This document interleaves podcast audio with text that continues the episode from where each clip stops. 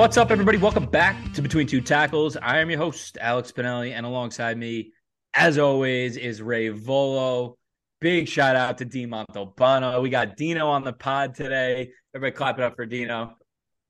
Dino, happy you could be here. We are finally to the season, fellas. Week 0 is tomorrow. We are all fired up. Yeah, so we got to get everybody lit tonight with our college football preview. We're giving out our conference winners, possible dark horses, some long shots that we want to sprinkle on, and then our favorite over-under bets for each conference. We'll take you guys through our college football playoff picks and our eventual national champion.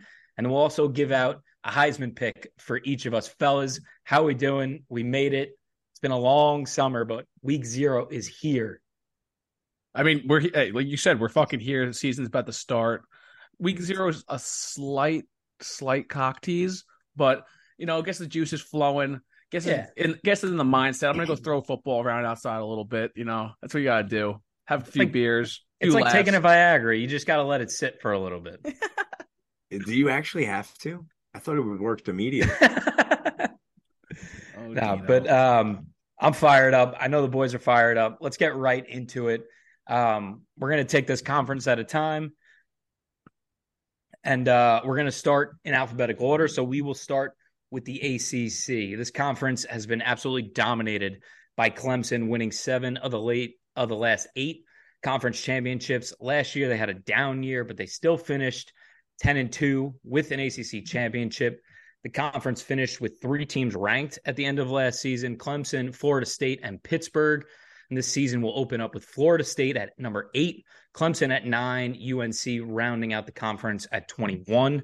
Betting odds right now have Clemson with the best odds to win the conference at +150. Florida State is at +170, and UNC is at +1100. Clemson will have Cade Klubnik under center this year and a very strong defense. Florida State's got a ton of high-level talent on both sides, a couple big-time transfers, and a lot of guys who came back to hopefully make this a season to remember. And UNC obviously has Heisman hopeful Drake May, who could be a top 2 pick next year. Fellas, do we feel like this is a 2-horse race possibly with Clemson and Florida State, or a 3-horse race, or is there another team out of these 3 that has a shot? I think it's just a 2-horse race personally, but I would love to hear what Ray has to say. I mean, we could see obviously Drake May just absolutely go nuclear. It's definitely within his purview. You know, he's could be the second, could be the first overall pick. That's what a lot of people are projecting him to be, and they have a good reason to. He's amazing, awesome prospect, and he has a chance to be really just take the country by storm. But I mean, this is a UNC team that's going to have this defense turn a corner and be a top 30, top 40 unit to really have a shot at this. And I doubt that happens. I mean, I don't think you can count UNC out just because of the elite talent at quarterback. He can carry that team if need be. I think Dean is right on, though, that defense needs to improve. That defense has been miserable for years. I feel like last year I would just hammer North Carolina overs every fucking week just because it was so bad. But I mean, who knows, man? I mean, they do have talent on that team. Mac Brown, if he can get that defense working, and if Drake May can just take off, they can compete. But I mean, losing Josh Downs obviously hurts. He accounted for so much of that offense last year. I don't know how they're going to fill that void. So I would tend to agree that it is probably a 2-horse race. But the mid tier of this conference is good, and I feel like any week there could be an upset. Right. All right, fellas, let's get to who we think is going to win the conference. Dean, let's start with you, buddy. Who do you think is going to win the ACC? I'm going to take the slight underdog in Florida State. I guess I'll start it off first at the helm with Mike Norvell. I really think he's a great coach. We saw him do a great job with Memphis, and now he's taken over just an absolutely abysmal Knowles team to 10-3 just a season ago. And I expect them to build on this momentum. I don't really see them building on it in the sense that they're going to attain more wins than 10, but this is a tough schedule. If they get 10 again, which I believe would hit their over, I think that'd be an awesome season for them, and definitely one that still builds the momentum. I guess first I'll start with the offense. I'm not the biggest Jordan Travis fan. I am pretty high on him. I had him at number 7 in my 2024 QB rankings, but you cannot doubt his progression. And if you ask me, much more might be in store. He has a very deep wide receiver room led by Johnny Wilson that, you know, this coaching staff and recruiting team got for him.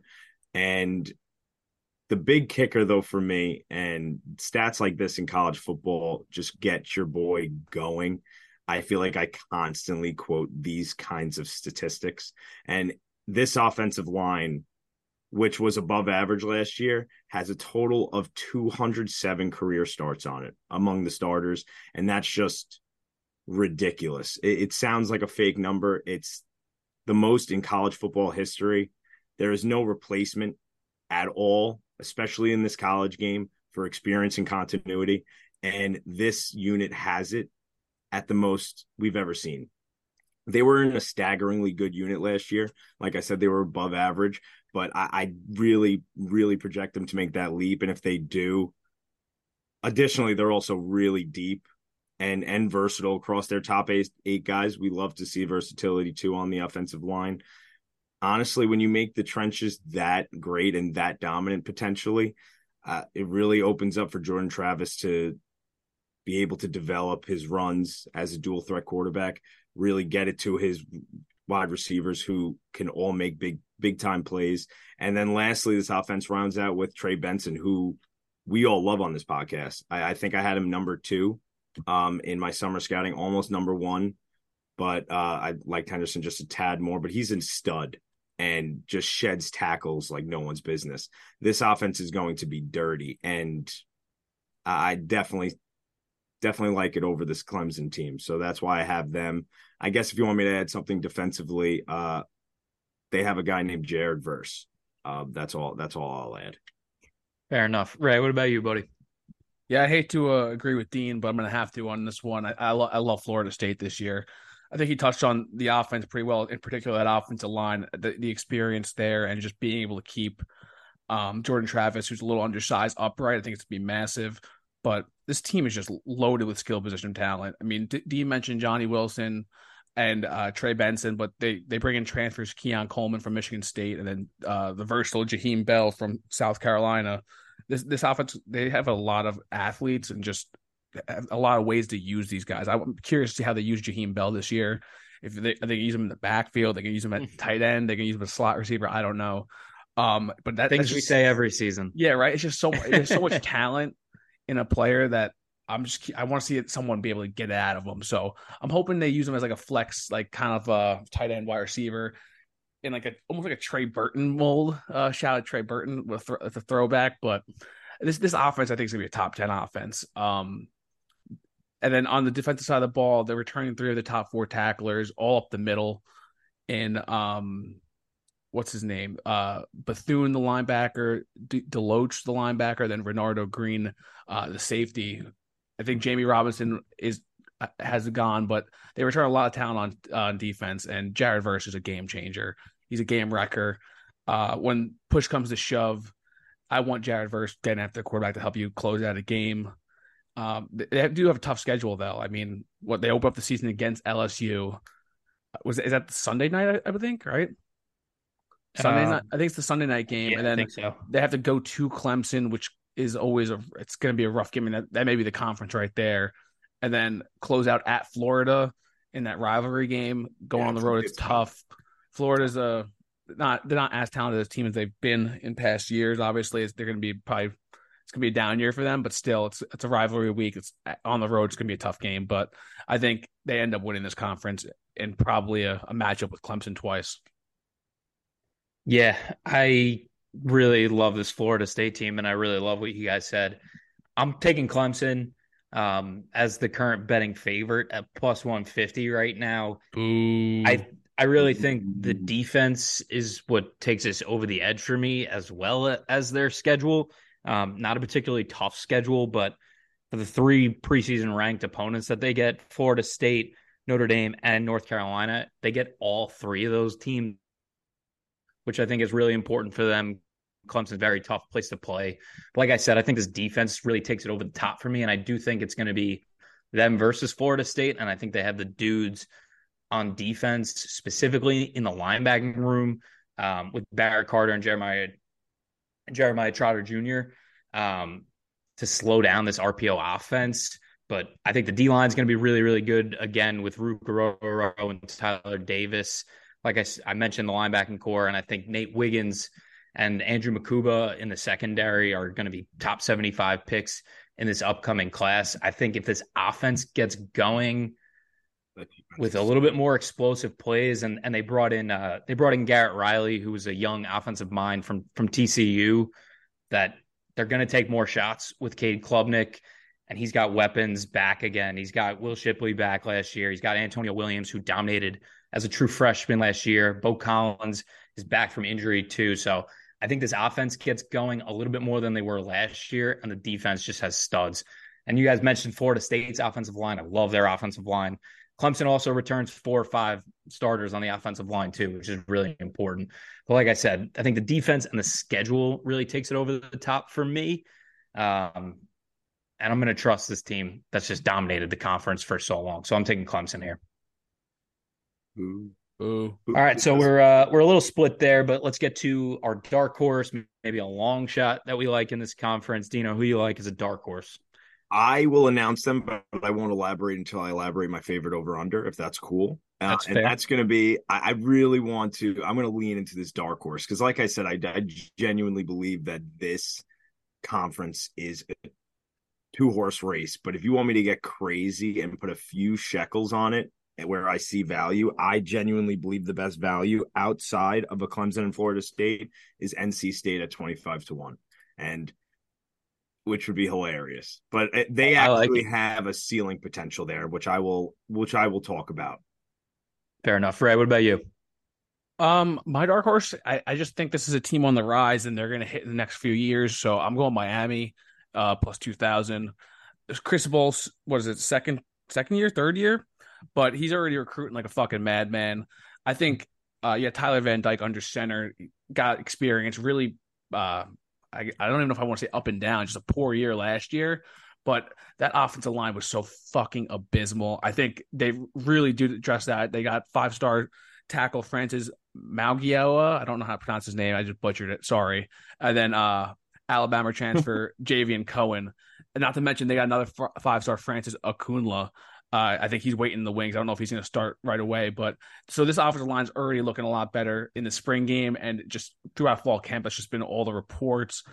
I love the defense too. They got a deep defensive line led by Leonard Taylor that they're going to get after the quarterback. And then they brought in transfers, Jaden Davis from Oklahoma and Devontae Brown from UCF to help shore up that back end. So I don't know if this team's going to hit this year, but this is a team on the rise. I think in the next 3 years, we may be talking about the U being back. Ooh. I actually was very close to picking that one, but TVD is brutal. He's so bad at football. It's actually crazy that he won the 20. Tyler Van Dyke. Oh, I was just saying. You don't know his nickname, TBD? Okay, Dan, you use initials for everybody. I also forgot to mention too, though, what's going to be hard about this year, their schedule is fucking miserable. A&M, I think week 2, and then they got to go to UNC, to NC State, to FSU. So it's a really, really fucking tough schedule this year. But they're an ascending team with a lot of talent. So if I had to take any underdog, I think it's going to be them. By the way, I feel like almost everyone in this ACC has a really rough schedule. Just looking over most of them, except for Clemson, they might have the easiest one, which is pretty funny. Yeah, this is even tough too. But for me, if I'm gonna bet on anybody else, I'm taking Florida State. I'm not gonna get too crazy in this one. I get a little bit crazy. Wait, what? What the fuck? Wait. So your bet to win the conference was the plus 150 favorite, and your dark horse is the plus 170 second place favorite. Yeah, if I'm betting if I'm gonna sprinkle on anybody else that's not Clemson, I'm not gonna bet any of these. I do not like any of these other teams in the ACC. I don't think anybody else can win the conference besides these two teams. To be able to call it a dark horse, I feel like it needs to be like a minimum of 5-1. You know what I mean? Well, that's why I explained in the preview that it could be a team that could win or a team that we feel comfortable sprinkling on. Right, but not even 2-1 odds. Nobody. Who else is realistically going to? No one have a shot. That's why. North Carolina. You could have said. I mean, NC State. They're not good. These other teams are not good enough. And I get some crazy dark horse picks. That's what they said about TCU last year, kid. But I really believe this is a 2-horse race if I've ever seen one. I won't go into them because you guys covered it. But they returned the most production in college football, 87% of their production from last year, 80th in offense, and 94% on defense, which is second in the country. So if it's not going to be Clemson, it's going to be Florida State. So that's who I feel comfortable sprinkling a little bit of money on. Ray, relax, all right? Okay. It's first fucking conference. So if you bet, if you bet both of them, you're not going to make. You can't make your money back if one of them wins. I'm not betting both of them. Just betting the one. Oh, yeah. All right, let's get to our favorite over unders for the conference. Dude, Dino, I'm not gonna say. We'll wait. All right, okay. My favorite over under is obviously, as I teased before, is NC State, and that's gonna be the over of 6.5. I did, of course, wait for this to settle. I'll go into that a little bit later. But really, the crux of my confidence in this pick really lies with one crucial factor, and that's the hire of Robert Ohnai as OC, paired with senior transfer quarterback from Virginia and a familiar face for him, Brennan Armstrong. The first reason is Ohnai is just he's a massive upgraded OC. I mean, anyone could notice that this team was abysmal, and on top of that, Ohnai took an abysmal Syracuse passing attack in 2021, which only averaged 153 yards per game on 54% completion. Same quarterback, by the way, to a whopping 231 yards a game on 62% completion, which is just a crazy difference. You would assume that Ohnai came in and probably made them pass the ball a bunch more. That wasn't the case. They only averaged about 3.5 more attempts per game. The difference in completion percentage was just huge. And then most importantly, Brennan Armstrong, he was pretty average, probably below average last year, and had his worst year in college, obviously. But he proved that he could just ball out in a nice system back in Virginia when they were together in 2020 and 2021. Most specifically in 2021, he was just nuclear. I mean, it was 4,400 yards, 35 touchdowns. I actually don't have it up, which is ridiculous. I should still have that up. But it just video game statistics with 64% completion.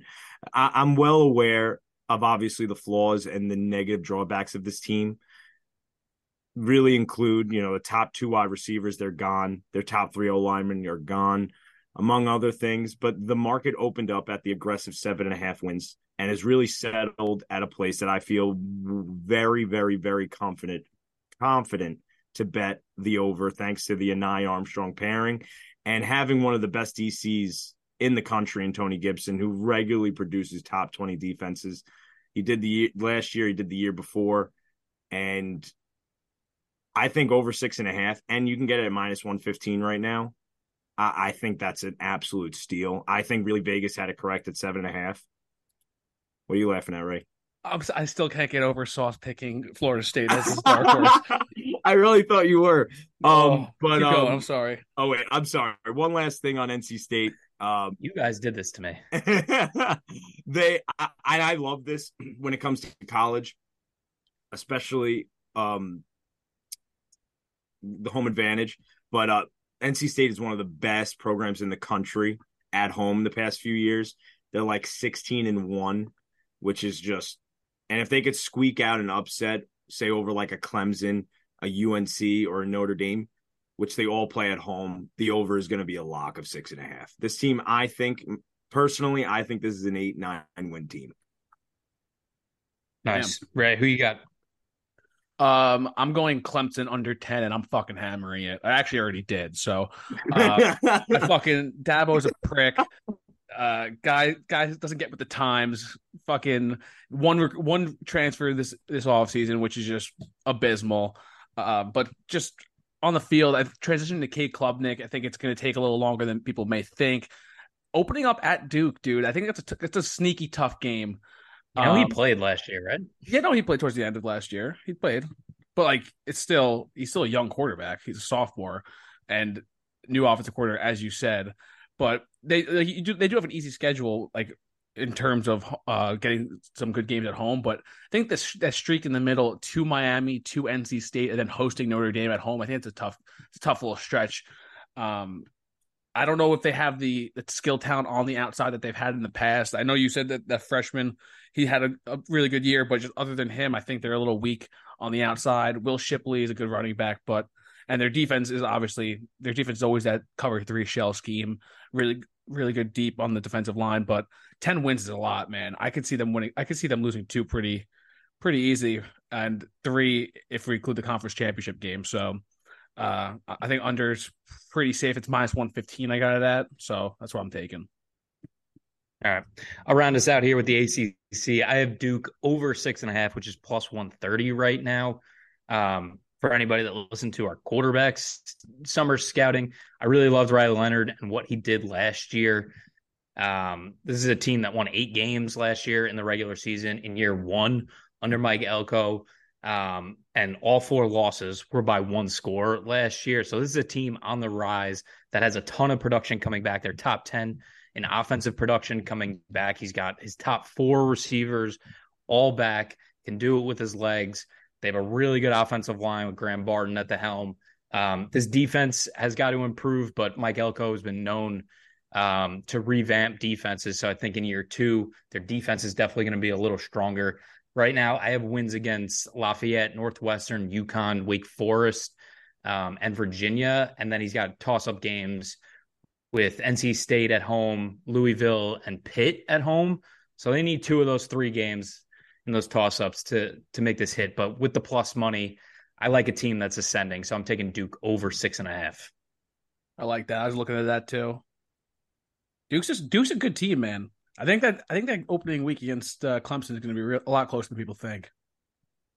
Yeah, should be a good one. I'm curious what that spread is going to be because I think it's. Oh, I actually have it up right now. Let me see. That spread. Yeah, they're really interesting. I mean, their schedule was 12.5. Pathetic. What is it? 12.5. I guarantee that's like 14, maybe. Yeah, I think it's going to be 14.5. And then when it went at 14.5, I can't wait to tease that. I can't wait to tease that shit. Dude, Ray's itching to bet college football. I'm so not. All right, let's move on to the main course. Honestly, let's move on to the Big Ten. This is the last season until USC, UCLA, Oregon, and Washington join the conference. And for some reason, Ray, I don't know about you as a fan of a team in the Big Ten, but I feel like this season, it means more to win this conference championship than it will in the next couple of years when these teams enter. I definitely feel it for Penn State, but Michigan has won back-to-back conference championships, and both teams, Michigan and Ohio State, made the college football playoff last year, both lost in the semifinal game. We had some big coaching hires in the Big Ten this offseason with Matt Rule now at Nebraska and Luke Fickell at Wisconsin. Michigan will start the year without Jim Harbaugh for 3 games with a university suspension. Oh, big shock. Way to go, guys. Coward. Way to discipline, guys. He'll miss the first 3 games against East Carolina, UNLV, and Bowling Green. Jesus Christ. Scumbags. But there are still a lot of reasons to like the Wolverines, who open the season at number 2. They are +180 to win the conference with JJ McCarthy, Blake Corum, and Donovan Edwards, and a dominant offensive line coming back. Ohio State starts the year at number 3, who is currently the betting favorite at +165, coming with a ton of expectations. They're extremely loaded at the wide receiver position, obviously, with Marvin Harrison and Emeka Egbuka. They still have a quarterback battle going on with Kyle McCord and Devin Brown, but both guys are 5 stars. Both guys are going to be fine. And then we also have Penn State at number 7 with +600 odds, who is also coming in with a ton of hype, with Drew Aller now taking over at quarterback. Wisconsin and Iowa are also in the preseason top 25 at 19 and 25, respectively. Ray, I'll start with you here. How are we feeling about the conference in general? And then who do you like to win the conference? Yeah, I needed to ask. Yeah, no, I mean, this is probably the best the conference has been in a while, just top end wise. We're always deep, but there's three legitimate national championship contenders, I would say, and fourth if you want to count Wisconsin, but I don't know how quick they're going to transition. I think, I mean, obviously I'm going with OH on this one. Too loaded at the skill positions. That wide receiver room is the best and the deepest in college football. Marvin Harrison's a freak. Egbuka is going to be a first-round pick. Julian Fleming, they're saying, is a lot healthier this year, so cross my fingers on that one. And then Trevion Henderson and Mayan Williams are just an absolute fucking deadly duo in the backfield. Hopefully we get Trevion healthy all season. I'm still curious who's going to win this quarterback battle. They've been saying it all offseason. They're going to take it into the season. It looks like it.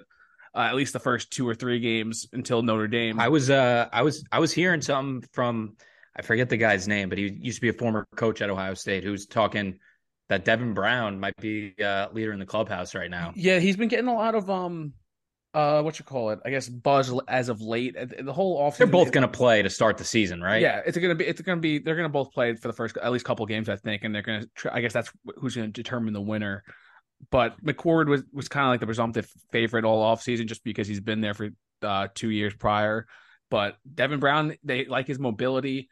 So I kind of want to see him go. He threw the fuck out of the ball in high school, broke records and thinking, I want to say like Utah or Nevada or somewhere, whatever the fuck that means. But the real question with this offense in particular is just going to be the offensive line. They had two new starters at tackle in Josh Fryer and Josh Simmons transferring over from San Diego State. So that's the biggest question. If they can keep whoever's under center upright, this offense is going to roll to top five level. And then on defense, second year under Jim Knowles, and they're loaded with fucking talent. That defensive line is of Jack Sawyer, JT Tuimoloau, and Mike Hall, Tyreek Williams. They're deep. They'll rotate, but Mike Hall. What's up? Daddy. Mike Hall is daddy. I have a question for you about the offense, though. Okay, no, let me hear it. I'll wait. Go. I didn't want to cut you off, but I ended up cutting you off. I kind of read that. I thought it was more smokescreen that they were saying that it would go well into the year. I took it as a negative that they, Ryan Day said, I think like the other day, he said something like this QB battle isn't even close to being over. Yeah. So a lot of people like that's like kind of the trend in college football. People think it's just like it's kind of fake when the coaches say that because they try to keep the guys out of the transfer portal. But this one seems legit. I mean, it's 2 5 stars. Are you not like, a little bit worried? That I would be worried. No. I feel like that's a bad look. That there hasn't been one of these guys to pull away from each other. Dean, it's college football, and you got 2 5 stars. I mean, this isn't a quarterback controversy. This is a quarterback battle. Depending on your source, they're both 4 stars actually. Okay. Devin Brown was like the 6th rated quarterback, and goddamn it! Now both highly recruited quarterbacks. The other guy was like 8. Yeah, they were highly recruited, but they were 4 stars. I didn't want to interrupt Sauce, but they're not 5 stars. Gotcha. Anyway, back to what I was saying. This defense is going to be much improved in the second year under Knowles. Sonny Styles is getting a starting spot at safety. He's like 6'4", 230, and they're playing him at nickel. So we'll see how that goes, but. This defense has so much talent. Tommy Eichenberg is going to lead the country in tackles again. That guy's a fucking G. So, yeah, I'm taking the boys. We're going to beat the team up north in November and win the Natty. Let's go, baby. Dude, nice. You're so Eichenberg, by the way. All right, Dino, who you got? I got. Come on. No, I'm kidding. It's not State. I freaking wish it was. I actually went in so biased to do so, but this is Michigan. We all know this is just like Ray said, this boils down just to Ohio State, Penn State, or Michigan. I guess outside chance of Wisconsin. Some might say a dark horse, Michigan's the dark horse pick, Dean. Oh, okay. You guys are the ones who were telling me, these teams can't win. I don't care. I'm gonna be completely honest though. For the most part, this selection just boiled down to one aspect for me, and that was JJ McCarthy. I'm a big fan of his. He was very high for me on. He was number 3 on our summer scouting, quarterback, and he was just so damn good last year. And for such a young kid, going into his second year as a starter, has a top 5 O-line. O-line that just won best O-line in the country back-to-back years and the best 1-2 punch at running back in the country, obviously with Donovan Edwards and Blake Corum. I just believe some natural progression is even in order additionally.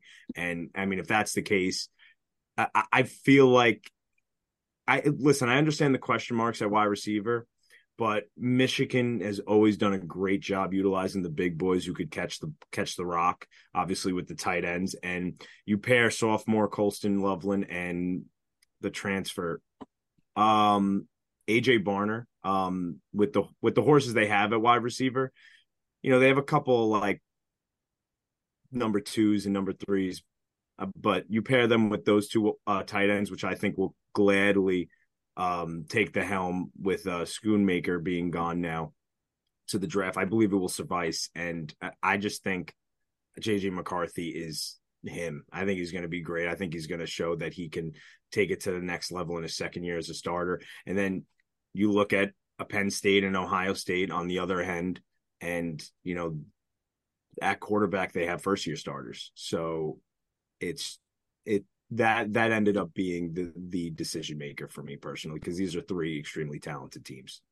As a football fan, I really want to see Michigan take the reins off JJ and try to rely on him a little bit more. I know that running game's deadly, and that offensive line, that's just their formula to win. But for NFL purposes, I really want to see them let him loose, because I like you, I do love the talent of him. Yeah, I mean, a lot of people say, and a lot of gripes that people have with him is that he hasn't really even had the opportunity, or has shown that he could consistently do a deep ball and push the rock down the field. But I really think that he has it in him, and I think that hopefully they'll give him that opportunity. They might not even need to. This 1-2 punch, and that's the reason why I didn't take JJ McCarthy as my Heisman candidate. When we talk about it later, I just feel like he might not get the opportunity to wow. And I think that was my logic too. Probably baked into the price of plus 1,800, 18-1. 100%. But I mean, he might just not, because they might just freaking run for 300 yards a game, and you win football games like that. Right. I'm siding with Dino on this one. I have Michigan as well. I just think this really came down. Big fan. Wow, I love that. Let me hear you. Judas over here. Are you kidding me? Judas. Fuck you and fuck Ohio State.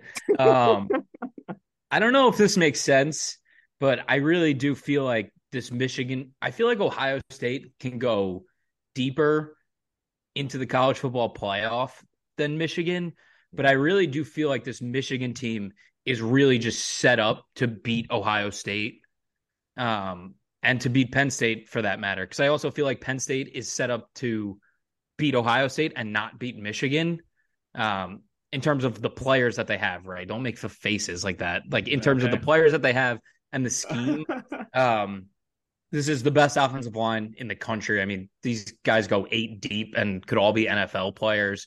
And I agree with what Dean said. I think if JJ McCarthy takes the next step, because this run attack is just going to be devastating for any team to play, I think this offense could be really good. And on defense, linebacking core, Junior Colson and Michael Barrett are two of the best in the country, two of the best in the conference.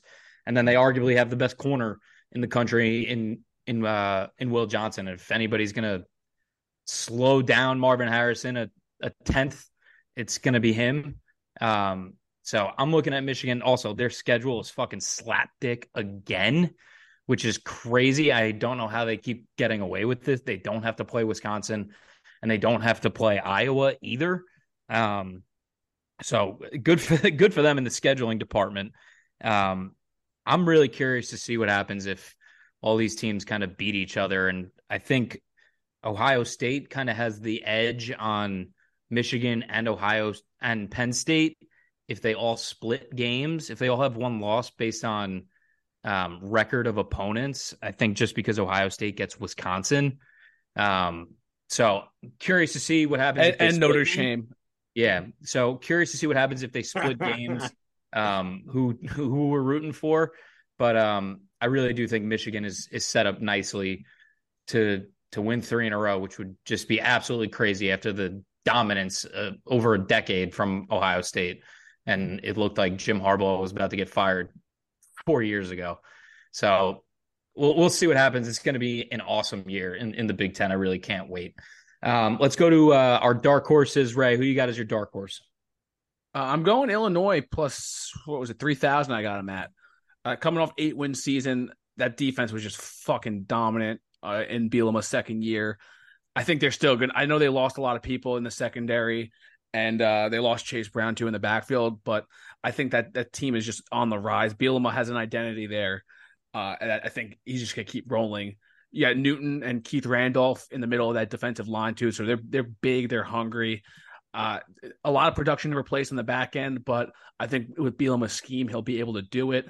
And then on offense, they're returning 3 of the top 4 receivers, and they're expecting big things out of Isaiah Williams, who had 700 yards and 5 touchdowns last year. This is an offense that's expecting to throw the ball a lot more, too, with Chase Brown gone. They bring in Luke Altmaier, who I think just got named the starter the other day from Ole Miss, he was a top 150 recruit for them and just lost out on the battle last year to Jackson Dart. So this is a kid with a lot of arm talent. I hope this is an offense that wants to start developing more, throw a little bit more, but that run game will still be there. They're just going to have to go by a little bit more of a committee approach. They avoid Ohio State and Michigan in the regular season, and they're playing in that shittier. It's up and coming, but shittier Big Ten West. So an upset or two throughout this year, I can easily see them making their way into the Big Ten championship game. And do I think they can beat an Ohio State, Michigan, Penn State? No, but in one game, dude, anything can happen. So plus 3,000. I like those odds for a little sprinkle. I'm actually seeing on FanDuel, you can get them plus 5,000 right now. Oh, wow. So if you get an extra sprinkle, take a look at FanDuel. Dino, who you got as your dark horse? No, Ray sucks. That was mine. They're strong in both trenches, and just like Ray said, they can squeak their way there, and you see it with their schedule, the weakness of their schedule. If they were potentially able to build off of last season, yes, they lost some absolute studs. You know, obviously we're talking Quan, we're talking Sidney Brown on that defensive side of the ball, and of course Devon Witherspoon.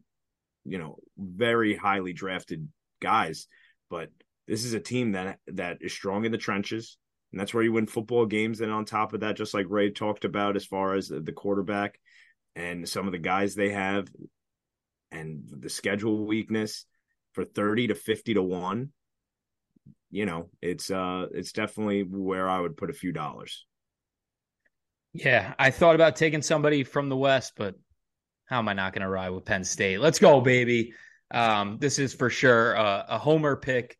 But this is really the time for Penn State to strike. It's this year and next year. Drew Aller is coming in with a ton of hype, and I think he'll be able to turn to the best backfield in the country outside of Michigan with Nick Singleton, Katron Allen. They got a ton of talent up front. Olu Fashanu is going to be a top 10 pick in this upcoming draft. The defense is fast. They got a lot of dudes. Manny Diaz really knows how to scheme it up. Chop Robinson, Abdul Carter, Kalen King had a very talented defense. So I think they can compete with anybody. It's obviously going to come down to these games against Michigan and Ohio State, and hopefully they can split. And then we're rooting for some teams that are pretty shitty to get a couple more wins, and they win out the tiebreaker. But I think playing Michigan at home kind of benefits them. I think they've had some decent games at Ohio State. So we'll see. I'm hoping for a split, but I really do think this is a 10-win team at worst. So I like Penn State plus 600. Nice. All right, fellas, let's get to some bets. Ray, who you taking over under in the Big Ten? I'm going Wisconsin over 8.5. Luke Fickell is my guy. Love him coming in. I think he's going to revamp that, just the culture, the defense, and everything. And they bring in Phil Longo from North Carolina, which is going to completely reshape this offense. It's not going to be your daddy's Wisconsin offense, just running the ball downhill, a little bit more spread action. Also bringing Tanner Mordecai to play quarterback. It's going to be a little bit more, it's going to be fun. It's going to be a new school offense, which I'm really excited to see. But besides that, they still have Braylon Allen, the fucking big workhorse running back. So this is going to be a really interesting team. I was thinking about choosing them as my dark horse to win, but I didn't think plus 700 was enough. So I went with a little bit of a juicier fucking dog, but this is another team that I could definitely see winning the Big Ten. If you like this plus 700 odds, I wouldn't mind a little sprinkle on that. All right. What about you, Dino? Yeah, this one was simple for me. And that's going to be Ohio State under 10.5, minus 110. First time starter in either junior Kyle McCord or redshirt freshman Devin Brown. Both, of course, 4 stars. And not kidding. But it is late August. And I teased this when I talked to Ray and I asked Ray that question. It's late August, and to me, I would be fairly concerned that neither has separated themselves from the other. I mean, you're still hearing from the coaching staff, that it's in no way has anyone pulled away from one another. That, to me, screams both are most likely mediocre, have been mediocre thus far. I was gonna say spin zone. Maybe they're both just playing insanely well. That is also true. But then you pair that, even if they are playing very well, then you pair that with probably the top 5 toughest schedule in college football, definitely top 10. But when I look at it, you're at Notre Dame, home against Maryland, at Purdue, home against Penn State, at Wisconsin, at Michigan, home against Minnesota. It's just a gauntlet, and I'm happy to put money on the Buckeyes losing at least 2 of those to cash. And then on top of that, if I cash, Ray's also unhappy, and that's like a win-win. So it's like, so instead of it being minus 110, it's like plus 220. So it's like plus 200. I was out on your bet, but the emotional factor of Ray bringing into it, I'm in. Yeah, thanks. Nice. Fine, I already declared I'm not watching Ohio State and Michigan with anyone this year, so not doing it. I do want to point out, and obviously Ray touched on it when he picked Ohio State as his conference winner. This team is just laughably stacked. It is. I'm just really banking on because turnovers can change, obviously, the outcome of a football game, no matter the horses you got. And, you know, if one of these quarterbacks has, you know, that 3-turnover, 4-turnover game, and there's only 2 of them, you know, they're going to lose those games. These are tough opponents. Yeah. Also, I just want to note that Michigan did the same thing last year with their quarterbacks in McNamara and McCarthy. They let the competition go into the season. So, lick my taint. All right, I'll round us out here. I'm going Minnesota under 7.5, minus 165 right now. Honestly, I don't love this team at all. I know PJ Fleck's a really good coach, but they're losing out on Tanner Morgan, who was not good last year. They're putting in the Greek quarterback, I can't even fucking say his name, who couldn't beat out Tanner Morgan last year as their starter. So I don't love that. They lose Mo Ibrahim, who was basically their entire offense last year, so I don't see this offense being any good. When I take a look at their schedule, it's not easy. I mean, I give them firm wins against Nebraska, against Eastern Michigan, against Northwestern, against Louisiana, and Purdue. And even if I give them toss-up games, Michigan State and Illinois, that still only gets them to 7. So I'm on the under. I don't think this team is going to be very good, and I think they take a step back from where they have been in the past few years, which is a feisty team. I really don't think they're going to be that good this year. I like it. All right, boys.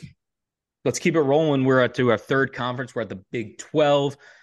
This is the first season in the Big 12 for BYU, Cincinnati, Houston, and UCF. That just does not feel right in the slightest. This is also the final season for Texas and Oklahoma before they join the SEC.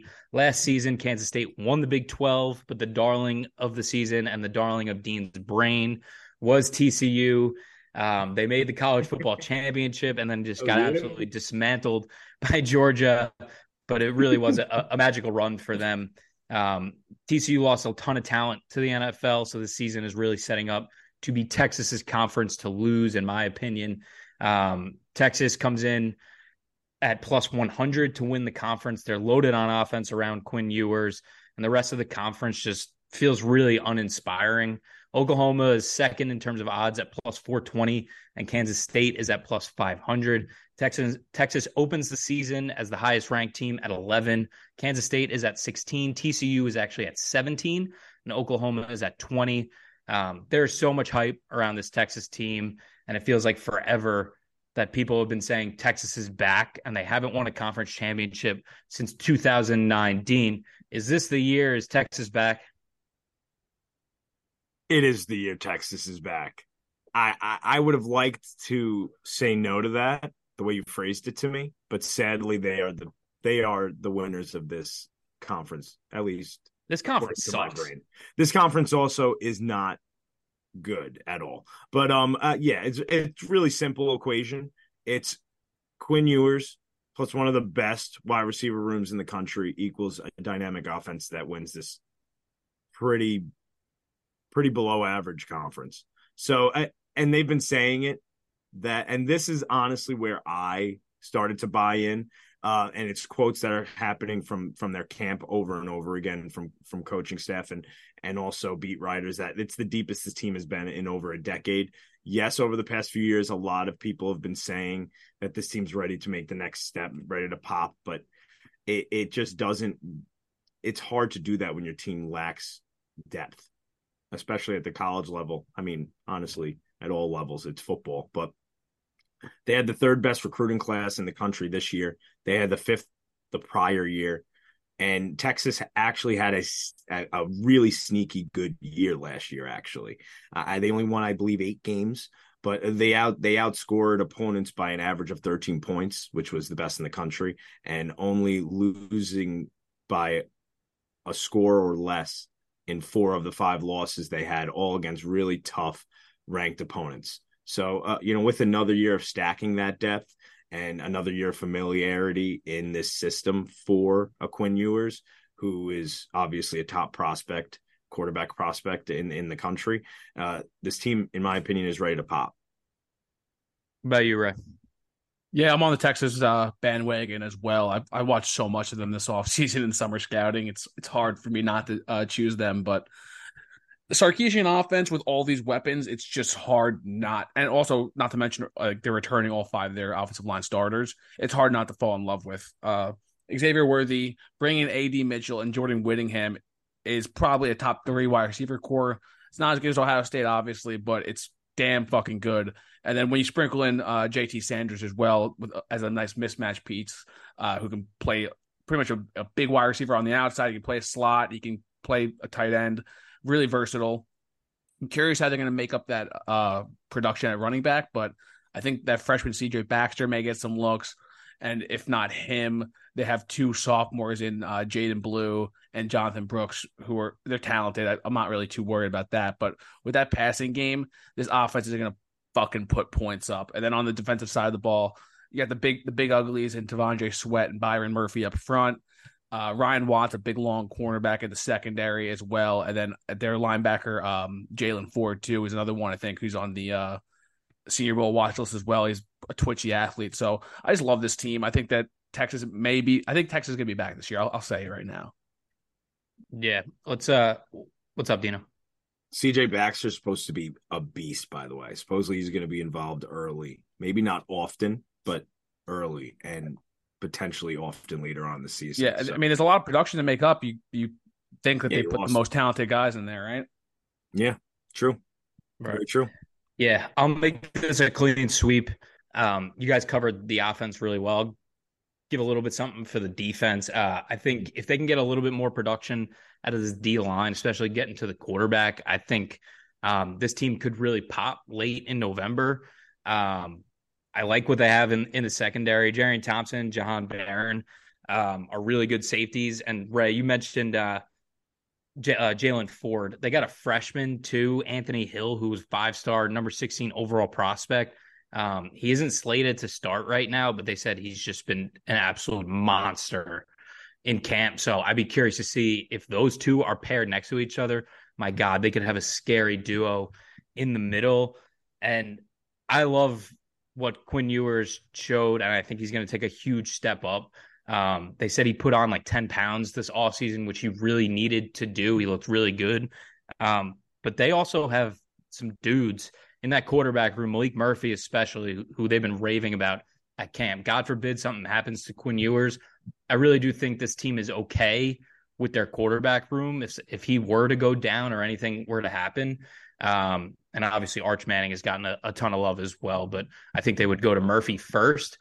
So I think Texas is back, and kind of like I said in the preview, the rest of this conference just is really uninspiring. I don't think this conference is any good.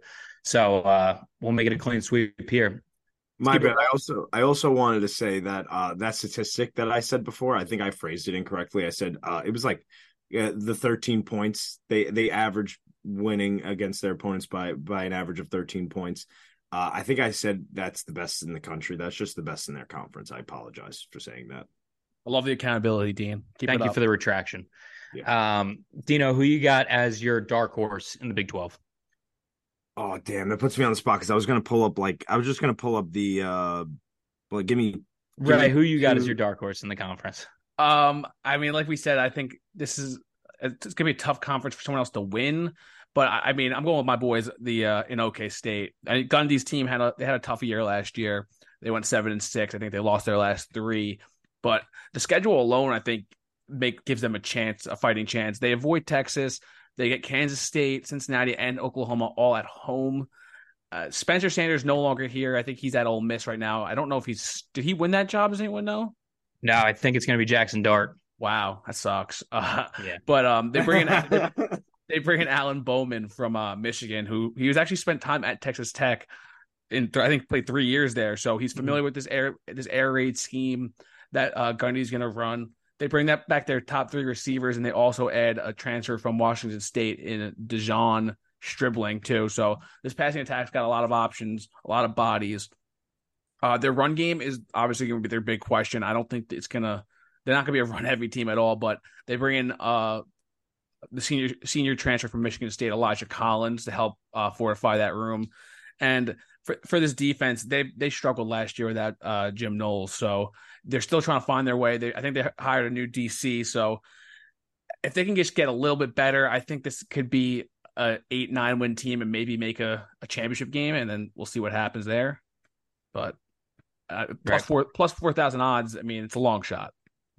Yeah, I like that, Ray. You're really going with the big numbers tonight. Dean, you want me to go or you go? I'll just go. It's obvious who this dark horse is. TCU. It's TCU, boys. It's the Horned Frogs. And you know what? I will reserve. Why did you need an extra minute to say that? Everyone in their fucking brother knew what you were gonna say. I know. I wanted to wait. I just wanted to look at the odds so I could say the odds out loud. But it's this TCU team. What are the odds? They lost legit 100 people to the NFL draft, but who cares? They're the Horned Frogs. They have the best logo. They have the best fan base. They have the best stadium. They have the best coach who's ever coached. So Sonny Dykes pod to the day I die, and that's at 16-1. Nice. It's free money. I'll reserve further elaboration for my favorite over-under.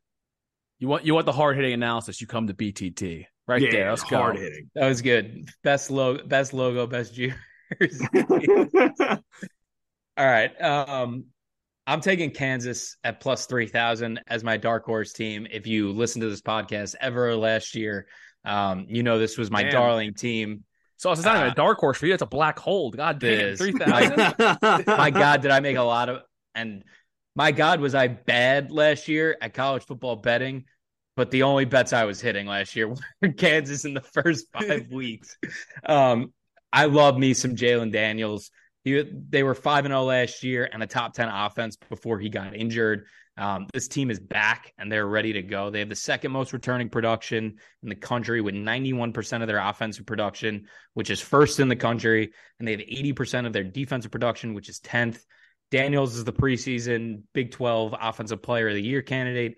Some other members who made the preseason first team: running back Devin Neal, who had over 1,000 yards last year, offensive lineman Mike Nowitzki, and cornerback Kobe Bryant. How many Kobe Bryants are there playing corner? Yeah, goddamn, what the hell? Pretty crazy. Is it another C-O-B-Y? Yeah. No, it's C-O-B-E-E. Oh, by the way, yesterday was Kobe Day, 8/24. R.I.P. And I really hope you guys, shot a paper ball and missed a trash can by a wide margin while saying Kobe in his honor. All right. Well, he rolled in his grave when you missed, I guess. But all the weapons are back for Daniels, like I said, including Lawrence Arnold and Luke Grimm at wide receiver, who both had really good seasons. The last reason why I love this team is that in the starting 22, 21 include upperclassmen. So this team is all back. They came back for a reason. So I'm really looking forward to watching this team and Jalen Daniels back on the field. So Kansas plus 3,000, little sprinkle on them. Nice. All right, let's get to favorite over-unders. Dino, you want to start? Yeah, sure. If you didn't think my last analysis of TCU was hard-hitting and intricate enough, Buckle up. This one. Buckle that up. Nice. Because this is still. Wait, hang on. Yeah. Okay, go ahead. Because this is still the Sonny Dykes pod, and it always will be. And it'll never be between two tackles. That's just a front. This is the Sonny Dykes podcast, and Sonny Dykes' job is not finished. He made it to the big game, and he got a taste of that blood, but he fell just short, just 57 points short. Or shot of that kill. And guess what? As the kids say, fuck it, we ball. And regardless of being massacred in that national championship game, now everyone wants to be a Horned Frog. Netting to you. Yeah, dude, 21st best recruiting class in the nation this year and a top 20 transfer class to go along with it. Texas Christian University is on the up. I have more faith in Sonny Dykes to put these young men together and win 8 games this season than I have for my mom to make a great Sunday sauce. And in my 27 years of life, Justine has never missed at that. So TCU over 7.5, juice to -125. We're gladly laying that -$1.25. I like it. Ray, what do you got? I don't know how I'm going to follow up that one, but I'm going Oklahoma under 9.5 wins. Year one of Will Venable's regime was pretty miserable, to say the least. 6-7 they went, and they went 3-6 in the Big 12.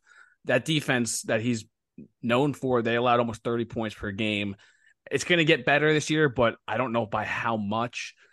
And then they have to go on the road to Cincinnati, to Texas, to Oklahoma State, and to BYU. I don't think those games are gimmies at all. And then you tack on, they lose Eric Gray to the NFL. I'm not the biggest Dylan Gabriel fan. I don't know about you guys. I feel like he's always banged up. I'm not the biggest fan of his performance. I wouldn't be surprised if Jackson Arnold gets a call at some point in the season. So for that, I'm going under 9.5 wins. Nice. I'll round us out here. A team that we mentioned before from Ray. I got Oklahoma State over 6.5. Mike Gundy has never won less than 7 games since 2005 in his first year at Oklahoma State. And I'm not about to start betting that now.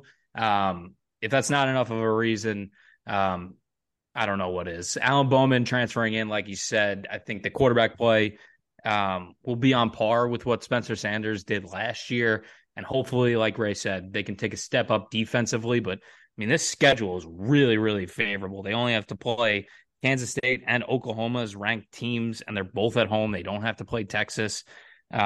So I see 8 wins. Honestly, I'm smashing this at -110. So Oklahoma State over 6.5.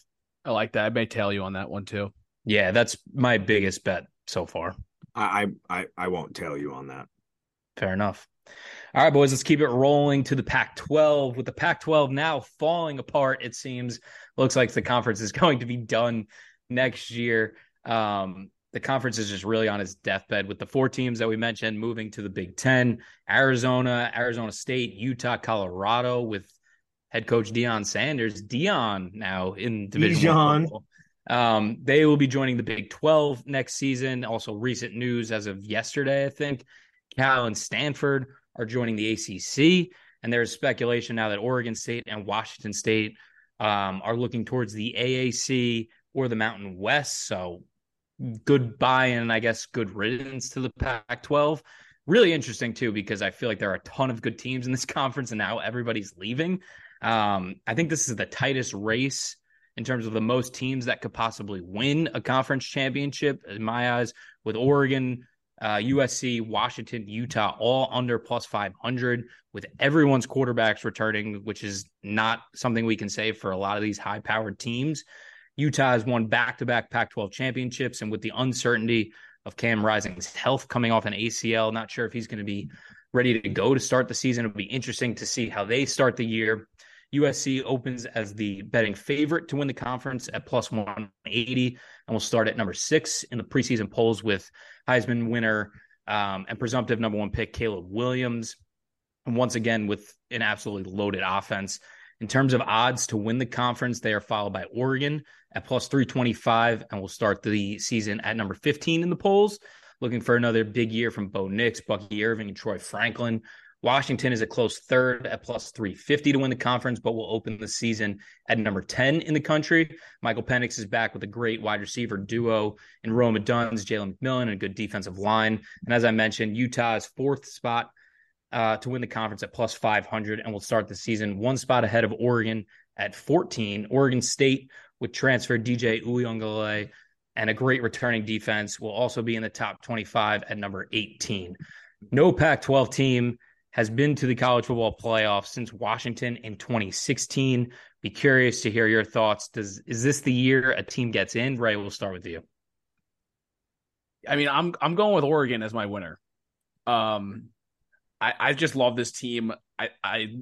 My hatred for Bo Nix has been deteriorating slowly ever since that fucking. I've been grinding you down.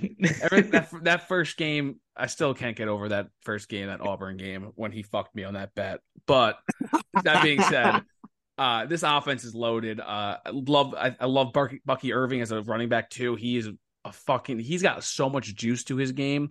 Very elusive. I don't know if he did, but I would love to see him put on a little bit more weight and just become a little bit more of a physical back as well. But Troy Franklin, my number 2 wide receiver in the upcoming NFL draft class too. He's tall. He's a fucking deep threat. True straight line speed to take the top off, which I love. And then you bring in some transfers in Trayshawn Holden from Alabama and Tez Johnson too, to really round out that group.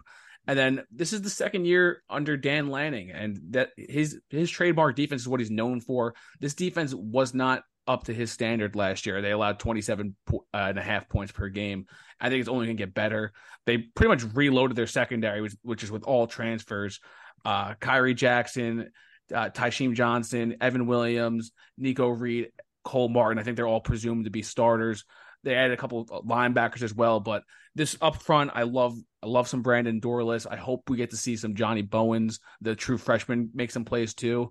If this defense can just be a little bit better, this is a conference I think they're going to beat the absolute shit out of each other, like a typical, almost like a Big Ten conference would. But I see Oregon coming out on top. Nice, Dino. Who you got? I got Washington. I was surprised after landing on that. I really, really, really obviously wanted to do Utah, go Utes, but to have their two best offensive players coming back from massive surgery in obviously Cam Rising in his 97th year as a college football quarterback, and Brent Keithy, the electric tight end, both, I couldn't do it. Too many question marks. Lost a good amount of guys to the draft. So we went with Washington, and I'm actually very happy about it. A year ago, the Huskies were the second best offense in the country, and they really have positioned themselves to repeat or even get damn near close to that. And if they do, just like Ray said, this is going to be these Pac-12 games are going to be fun. They're going to be over city. They're going to be the craziest over lines ever, and people are still going to bet over on them, and honestly a good amount of time they're going to hit, because these teams are just going to just put up crazy amounts of points. I'm not the biggest Penix guy, especially thanks to his injury history, but I had him still at number 5 in my summer scouting rankings, and his stats were just staggering a year ago, and this year he gets to keep his top 3 pass catchers, just like just like Sauce talked about before. And in the running back room, the Huskies retained Cam Davis, who punched in 13 touchdowns last year. And they even bolster it with getting four-star Dylan Johnson from the portal. I forgot which SEC team he was on, but highly recruited guy, and a guy that who's supposedly doing really well in camp right now. I do have some worries about the interior of this offensive line. They lost all three starters, but they retained both tackles and Fatanu. I definitely butchered that, in Rosengarten. And these guys, the stats and metrics when they're both on the field together are very, very good for this Washington O-line. Yes, that granted, that has three interior O-linemen who were very good and now are gone. But this is a offense and a scheme that I believe they could get away with the interior of this O-line being, let's say, average to slightly below average, and just having tackles play really well, which these tackles I believe will if healthy. And that being said, I like Washington, and I additionally like the price. I believe, it's anywhere from plus 300, plus 350 you can get it around right now. And I think that's a solid price to bet on a team that is really, really in the thick of it with USC and Oregon. I don't see how USC is much favored over them, other than people just, goo-goo gagaing over Caleb Williams. Yeah, I'm with you. I also have Washington to win the conference. I definitely want to have the USC conversation right after this, because none of us picked them. But Dean, I agree with everything you said. I think the big question mark for me was the same as you, was that three interior offensive line. This offensive line was extremely good last year. They only allowed 7 sacks, which was third least in college football. I think in year 2 under Kalen DeBoer, this offense is going to take another step up. I think Michael Penix, Romo Duns, who left a lot out there for us, especially during our summer scouting, I think he's going to take a big step forward this year and become dominant. And then I think the defense is going to be strong. I think they are another team similar to Oregon that brought in a ton of players from the transfer portal into the secondary to help bolster it. But I really love this front 7. Braylon Trice and ZTF on the D line are as good as you get in the country. And then Olufoshio Edufon, definitely butchered that one, is a really, really strong linebacker, like all Pac-12 type of linebacker. So I think if they can get a little bit from their secondary, I think transfer Jabbar Muhammad from Oklahoma State, who had 9 pass breakups last year, if he's the one to do it, I think they could be really good. And Dean, I agree. I think this is a crapshoot, but they get Oregon and Utah at home, I think, which is nice for their schedule. 2 of the tougher places to play, rather than having to go to USC, which I don't think is that big of a home field advantage. So I like Washington plus 340 as well. Let's talk about USC before we move on to that. I just want to say I'm reading this Washington defensive depth chart, and it's making me feel like I'm dyslexic. I couldn't read three of these. It's crazy. Like, what's going on here? Yeah, it's crazy. Keep going. I'm sorry. I just had to point that out. Let's talk about USC, because they're the betting favorite right now, and none of the three of us bet them. Dean, I agree with you. I don't see why they're so heavily favored over these other two teams. But what's the reason? Maybe you guys are staying away from USC. What wins championship, Sauce? None of these teams play defense, Ray. Next question. I think Washington's defense is pretty good, and their defense is the best, and I still don't think they're that good. I think Oregon's defense is up and coming, so I think all these offenses are going to be high powered. I think at the end of the day, it's going to come down to someone making a stop. That's really That's what my logic was. Fair enough. All right, let's move on to dark horses. Ray, who you got as your dark horse? Oh, geez. Oregon State. I forgot who I picked for a second. Yeah, Oregon State, 100%. This team was a sneaky 10-win team last season, and they just ran the shit out of the ball. I think they ran for about 200 yards a game, returning all their backfield, and 4 or 5 guys on their offensive line, which is good. They get an upgrade at quarterback, presumably with I'm DJ. Thank you. I wasn't even going to try to pronounce that. So, this is a 5-star recruit, a former 5-star recruit with all the talent in the world. It just really didn't work out for him in Clemson. got to think a change of scenery may help that. I mean, I don't know, but anything that is better than what they had last year at that quarterback spot. They get Utah and UCLA at home in the middle of the year. They miss USC. They end the year on a tough stretch at home versus Washington and at Oregon. But I think this team's too good on offense. They return, I think, like 80% of their guys, and they get that upgrade at quarterback. So I'm going to pick them as my underdog dark horse at plus 1,100. Nice. Dino, who you got? I didn't pick Utah for the reasons that I said before. It just, I mean, if they weren't playing football and it was just like beauty contest, like best looking, obviously, you know, Kyle Rittenhouse and Cam is bringing that home, you know. Dean, my God, did we miss you?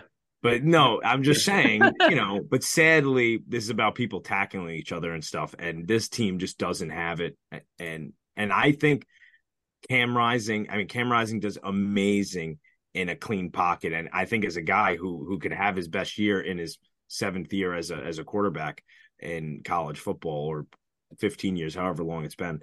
But I picked Oregon State as well. And I picked it off of the confidence that I heard in the airwaves that they have when they named DJ their new starting quarterback. And just like you said, he has all the potential in the world still. That, you know, that's not different because he left Clemson and it didn't pan out. I feel like that team was weird and really didn't facilitate him well anyway. So this could be a rebranding, and he could definitely potentially win this, and it's a good price. Right. I got UCLA at plus 1,000. I really, really love this team as a dark horse in the conference. I think if Chip Kelly can bring the most at a freshman quarterback, Dante Moore, who I think can be really, really special. I actually watched a couple of his high school games last year. Reminded me so much of CJ Stroud. It's actually scary. I think they could go really far. I think even though they lost Charbonnet to the NFL last year, TJ Harden averaged 7 yards a carry last year, and they brought in the best looking white running back I've ever seen in Carson Steele from Ball State, who ran for over 1,600 yards and 14 touchdowns last year. They also brought in highly touted wide receiver J. Michael Sturdivant from Cal, who Dame Brugler loves as a prospect. And I think they have the best D line in this conference with Laitu Latu and Gabriel and Grayson Murphy. All that to say, their schedule is so favorable, too. It's actually crazy. They get all the shitty teams that you want to play. They get Stanford, Colorado, Arizona, Arizona State, and Cal. They don't have to play Washington or Oregon. They are on the road against Utah early, so maybe they don't have to catch Cam Rising. Oregon State and USC all on the road. So three tough games there, but the rest of the schedule is just – easy. So I think if they can get through that tough three-game stretch, I think they could be a real dark horse to win the conference. I like that pick. I'm just curious, did Dante Moore, they announce him as a starter yet? I don't think it's official, but they said it's looking like that. There were those rumors like a few weeks back that like he was like pissed off and like ready to transfer. I don't know if you heard that. I think he denounced them, but like it was still like it was getting weird for a little bit. But I mean, I just think it's going to be tough with the freshman quarterback in that conference, but I'm a sucker for Chip Kelly's offense. And with someone who – was he the end up the number one quarterback in the class, or was he number two? I think he was two. That guy has all the talent in the world. So, I mean, especially for next year when they join the Big Ten, I think it's only right to play him this year, get him the reps, and just hopefully he can take an even bigger step next year too. Right. All right. Let's get to our favorite bets. Ray, who you got over under on? Hold on. I got to find it. I feel like at least Dean's going to take this with me too. Colorado over 3.5. Oh, fuck you.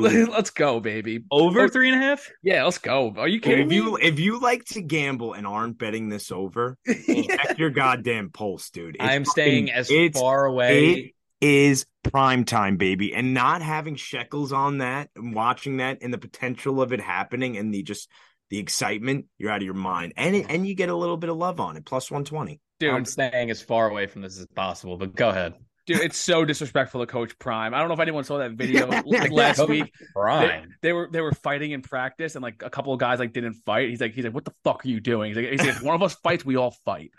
Fucking love this guy. He's awesome. This is a legit experiment, though. No one's ever seen anything like this. They think they had like 70 people transfer out, 50 people transfer in. Unheard of. But you got his son under center.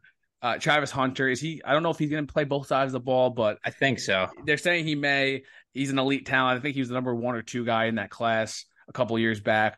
So it's so unknown. Like, no one knows what this is. I'll take the over 3.5. Fuck it. Coach Prime, he's a gritty fucking coach. I think they're going to be losing games by 40 and winning games by 40 in a weird way. Do you kind of get what I'm saying? Yeah, no, I know what you're saying. This is unpredictable. It's what it's going to be. Exactly. The volatility might be wild, or they might just be the worst team in college football history. I guess we'll find out. Yeah, we'll find out. Oh, but I'm going to find out with money on the line, brother. Dean, what do you got? I'm going to Warp. Colorado over 3.5. What the fuck? Okay, sounds good. I'm taking Cal under 5.5 -158 right now. It's just this is one of the toughest schedules I've seen. It's absolutely ridiculous. They play all 5 preseason ranked Pac-12 teams, and they have to play UCLA.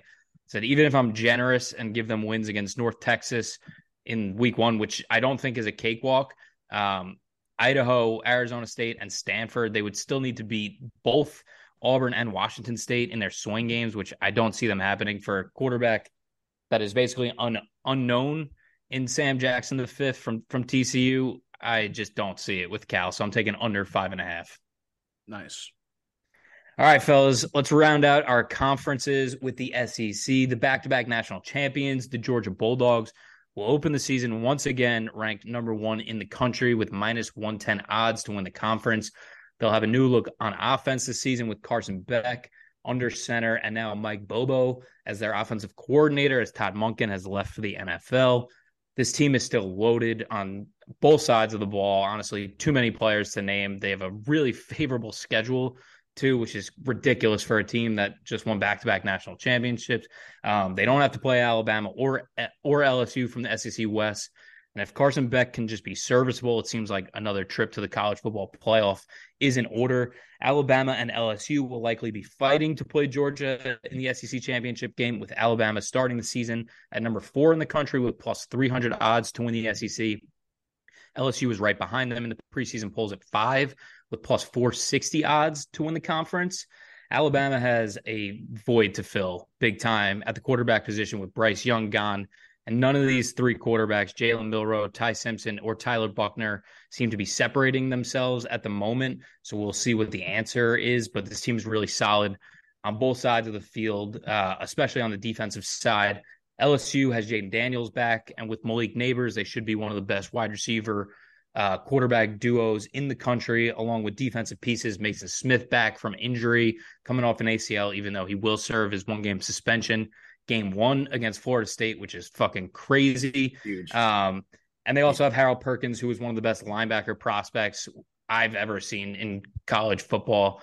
There's a ton of quarterback turnover in this conference, but some big expectations from some other teams include Tennessee and Joe Milton at 12 in the preseason polls. Ole Miss is at 22, and Texas A&M is at 23. Dino, we'll start with you. Is this once again Georgia's conference to lose, or can Alabama or LSU or any of these other teams dethrone them? This isn't Georgia's year. Ooh, we're going back to Bama. It's going back to Bama. Only that quarterback room. Hear me out. Fair. The only time. Well, first and foremost, I mean, like you said, with too many guys to even talk about and even say, you'd be sitting up here. It would take an hour and a half just to name the absolute studs and 5 stars across Georgia and Alabama. It's ridiculous. They're 1 and 2 as far as recruiting class. It's just actually silly. Their 2nd and 3rd stringers are just different. They're guys that would be stars on other teams on great teams. So I feel like splitting the hair might as well be as easy as I would do right now. And that is Nick Saban has only missed the college football playoff 1 year in 2019. The following year, they won the national championship. pretty handedly. They didn't lose a single game. And I think that is in the stars again in 2023 after they have just missed the college football playoff in 2022. I know that he did not win the starting job yet, but the little bit that I did see out of Jalen Milroe when Bryce Young did get hurt, I thought he popped off the screen at times, and I thought he could throw a solid ball, and I think that will be enough to get them there. And for that reason, I will pick Alabama. Nice. Ray, who you got? I'm rolling LSU this year. This is a little bit of a weird one for me, but I do love the Jaden Daniels, Malik Nabers connection. I think this offense is pretty dynamic. I love Jaden Daniels' dual threat ability. And then on defense, that defensive front is going to be fucking disgusting. Mason Smith, I'm expecting massive things out of this year. And you touched on Harold Perkins too. I think they're going to be in the quarterback face all day long on defense. I think there's just an opening in this conference this year. I think the uncertainty at quarterback above them, I'm going to take the returning starter and a team that's not as talented as the two teams above them in terms of odds, but they're right there. I was honestly going to do that over even quoting a Georgia Ray, but I don't know why. There are times when I see Nick Saban, I just feel like his rage could scorch the whole entire earth. That's fair. I feel like it could be. I don't trust Milroe. I feel like it's akin to a nuclear bomb, and there's no way that they've been having fun over in Alabama football, and that's for a reason because they got business to settle, and I feel like they have a really good chance too.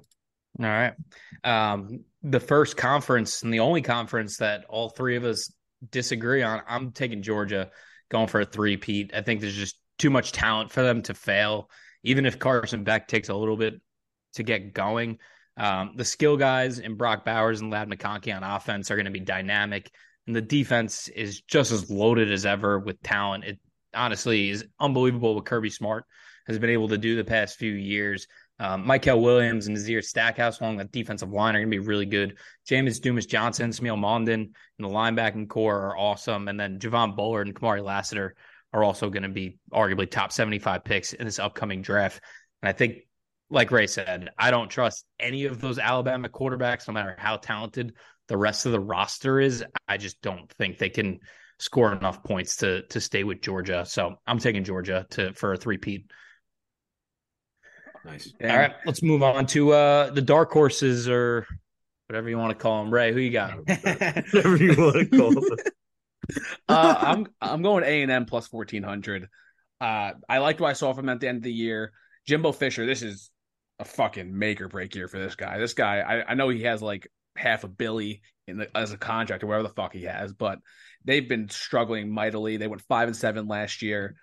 But on the positive note, I like what I saw from Connor Weigman down the stretch, and they bring in what's his name, Bobby Petrino over on the offense.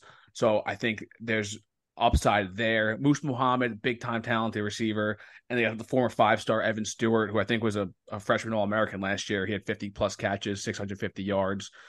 Five-star running back Reuben Owens is looking to make a claim for that featured role when Devin Achane is gone. And then on defense, they've been so bad like just against the run and just in general. But there's just too much talent on this team for this team to be as bad as they are. McKinley Jackson, we've talked about him a week or two ago.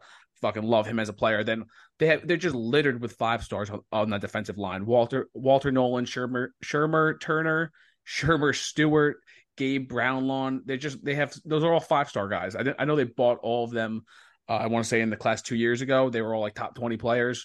So I'm looking for a big step up in just production from them. And I think, who knows, if Connor Weigman hits, I think this team could make a claim in that Big Ten and that SEC West. Nice. Dino, who you got? I'm actually shocked Ray didn't go with this team. I love Tennessee as a dark horse. I was between the two. I'm shocked. I mean, we've known this offense to be a very easy one-read offense to run. It makes it very easy for quarterbacks to come in. And not only that, you have a guy who's 3 years in the system now in Joe Milton, who has shown that he could be awesome in it. He had 10 touchdowns, 0 picks last year. Yes, he came in a lot of times for garbage time when they were up a lot, but he also played a bowl game against Clemson and absolutely dominated. His 65% completion percentage on the year as well. I feel like this could be a seamless transition from Hendon Hooker to Joe Milton. I mean, I loved Hendon Hooker. I thought he was awesome last year, but and I'm not saying that Joe Milton needs to, you know, really match that, but and they also lost two of their big time wide receivers to the draft, but I like that price of 14-1. And of course, as you guys said before, the two top dogs have question marks at quarterback, which could open it up potentially. Yeah, I'm also going with Tennessee. I don't have many concerns about this offense. I think Joe Milton's going to have a big year. I think Brew McCoy stepping in as that number one wide receiver is going to be pretty seamless. I think this offense kind of just runs itself. They're going to put up points. It's the defense that has to come along. They were not good last year. They need to make some big strides. Aaron Beasley's back, who had 76 tackles last year, played really well for them. They did also bring in Keenan Pili, who had 190 career tackles in the transfer portal, and BYU corner Gabe Judy Lally. So hopefully if that defense gets a little bit better, I think their offense can stay with anybody, but they got to stop somebody for them to do anything late in the season. So I like Tennessee. I don't know if I'm touching their win total. I think they were 9.5. But as a dark horse team, I don't hate it. Let's keep it rolling, boys. Let's get to our last bets. Ray, who you got over under in the SEC? Oh, this one was, I mean, you're not going to like it, but I'm going under Georgia's, 11.5 wins. 11.5. Yeah, 11.5. I just think that's too much. New quarterback, new offensive coordinator. I'm not buying it with Carson Beck at the moment. I got to see it to believe it. And they just lost too much talent on defense. I know they're a fucking factory, but so many years of just losing like top 2-day NFL draft picks, I think it's going to catch up with them eventually. So I'll bet on them faltering once. So yeah, -135. What about you, Dino? Yeah, I like that. Mine is definitely going to be, and I like this one a lot. This might be one of my favorite over-unders, probably my second favorite after the NC State over, and that's going to be South Carolina under 6.5 wins.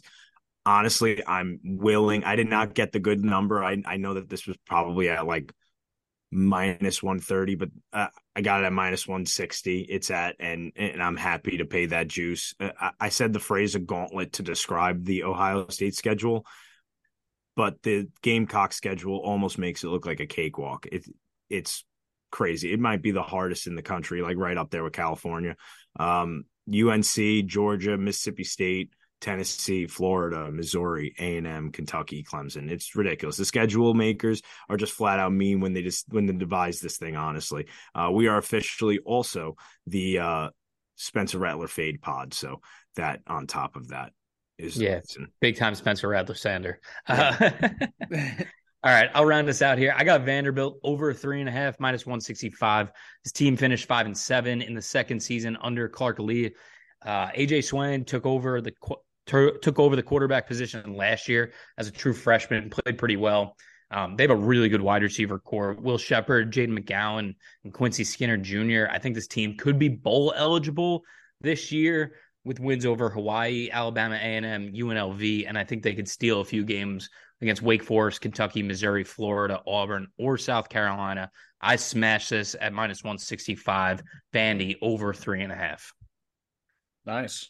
Good stuff, boys. All right, here we go. It's the college football playoff picks. Give me your four teams. Ray, we'll start with you. Who you got? And then give me your national champ. I'll go in order from 1 to 4. Ohio State, Texas, LSU, Oregon. Ohio State takes it all, obviously. Dino, what do you got? Texas, LSU, Oregon. Oh, I like that. Wow. I don't have one of your guys. No. Oh, no. Okay. Say, how's that possible? I have Texas. Okay, so 1 is Michigan, 2 is Bama, 3 is Texas, and then 4, I'm going to go Washington. Nice. I really want to do Florida State there. Pac-12 getting back in the playoff, huh? Yeah, but I wanted that, and their schedule actually warrants that as being an option. I feel like FSU's schedule is just – it's too rough. It's going to be very hard to get to the 11, 12 wins and give yourself an opportunity even after you potentially win the ACC. Fair enough. I struggled to decide who to put at 1 and 2. I went with Georgia at number 1. I went with Michigan at 2, Clemson at 3, and then Ohio State 4. So a little bit of a rematch from last year's semifinals. And I have Michigan winning it all. Coward. Oh, yeah. I have. Pretty brutal. Oh, were we supposed to say who won it all? I didn't say that. Who's winning it all, Dean? The Horned Frogs. No. I believe Michigan will take it. Pussies. All right. Sorry. All right, fellas. Good stuff. Let's get to our final picks. We got the Heisman winners. Forgot about that. Caleb Williams was the Heisman Trophy winner last year after an unbelievable season. He entered last year with the third highest odds, which kind of got me thinking, how often do the favorites win? I went back and looked at preseason odds from the last 20 years, basically. No player since 2004, when Matt Leinart won, has a player won the award after being the preseason favorite. So 18 straight years, the favorite hasn't won. No player has won back-to-back Heisman trophies besides Archie Griffin, which was in 1974-75. So who's going to win? Dino, who you got? I'm going to go with Florida State's quarterback, Jordan Travis, 12-1 odds. I'll keep it simple and short. His dual threat ability, potential for continued progression, serious playmakers in the wide receiver room, and will be playing in some big games where he will need to flash his crazy athleticism and provide some patented Heisman moments to really get the job done and solidify himself up there, even if his team, I project, to not make the college football playoff. Nice. Would you get odds at? 12-1 plus 1,200. Nice. Ray, who you got? Yeah, I got plus 1,200 too. I'm taking Quinn Ewers. That Sark offense with all those weapons. You got A.D. Mitchell, Xavier Worthy, JT Sanders, Jordan Whittingham. I just love it. I think the loss of the two running backs, they're going to rely on Quinn Ewers a little bit more. Returning offensive line, added weight. I think he'll be able to stay on the field more. I think this is just the only thing going against him is the lack of dual threat ability, but I think he's going to put up monster numbers through the air. So and they'll make the playoffs. So I'll go him. All right. I'll round us out here. I got Michael Penix at plus 1,600. I think year 2 in this offense, like I said, there's just going to be a lot of room to grow, even though he threw for 4,600 yards and 31 touchdowns, ran for 4. I really think it's all out there for him. And I think the only concern for him is health. But he was able to get through last year, so hopefully he continues to do so. He also has a really nice Heisman stretch, kind of like Dean mentioned for Jordan Travis. He gets USC, Utah, and Oregon State as 3 of his last 4 games in the conference, all throughout a tough schedule. So I think he can really separate himself during that stretch and have some monster games. So at plus 1,600 for a guy that's going to put up huge numbers again, I like those odds. I like all those picks. We should all just sprinkle on all of our guys. I feel like we're bound to hit one of them. Right. Like I said, statistically, there's no way that Caleb Williams wins again. Can't do it. Yeah, no. I don't think it's going to happen. All right, boys. That was fun. I'm fired up. Week 0 is tomorrow. That's going to wrap it up for us here on Between Two Tackles. Thank you for listening. Hopefully you enjoyed our college football preview. Stay with us. We are not done. The season is just starting. We're going to have some bets coming for week 1. We're going to preview some games, so stay tuned for that. Follow our Twitter or X, whatever you call it, at 2Tackles with the number 2. Find us on the internet now on underdogpodcast.com, and stay with us as we start this 2023-2024 college football season. Fellas, appreciate you. Let's fucking go. We made it. We fucking made it, boys.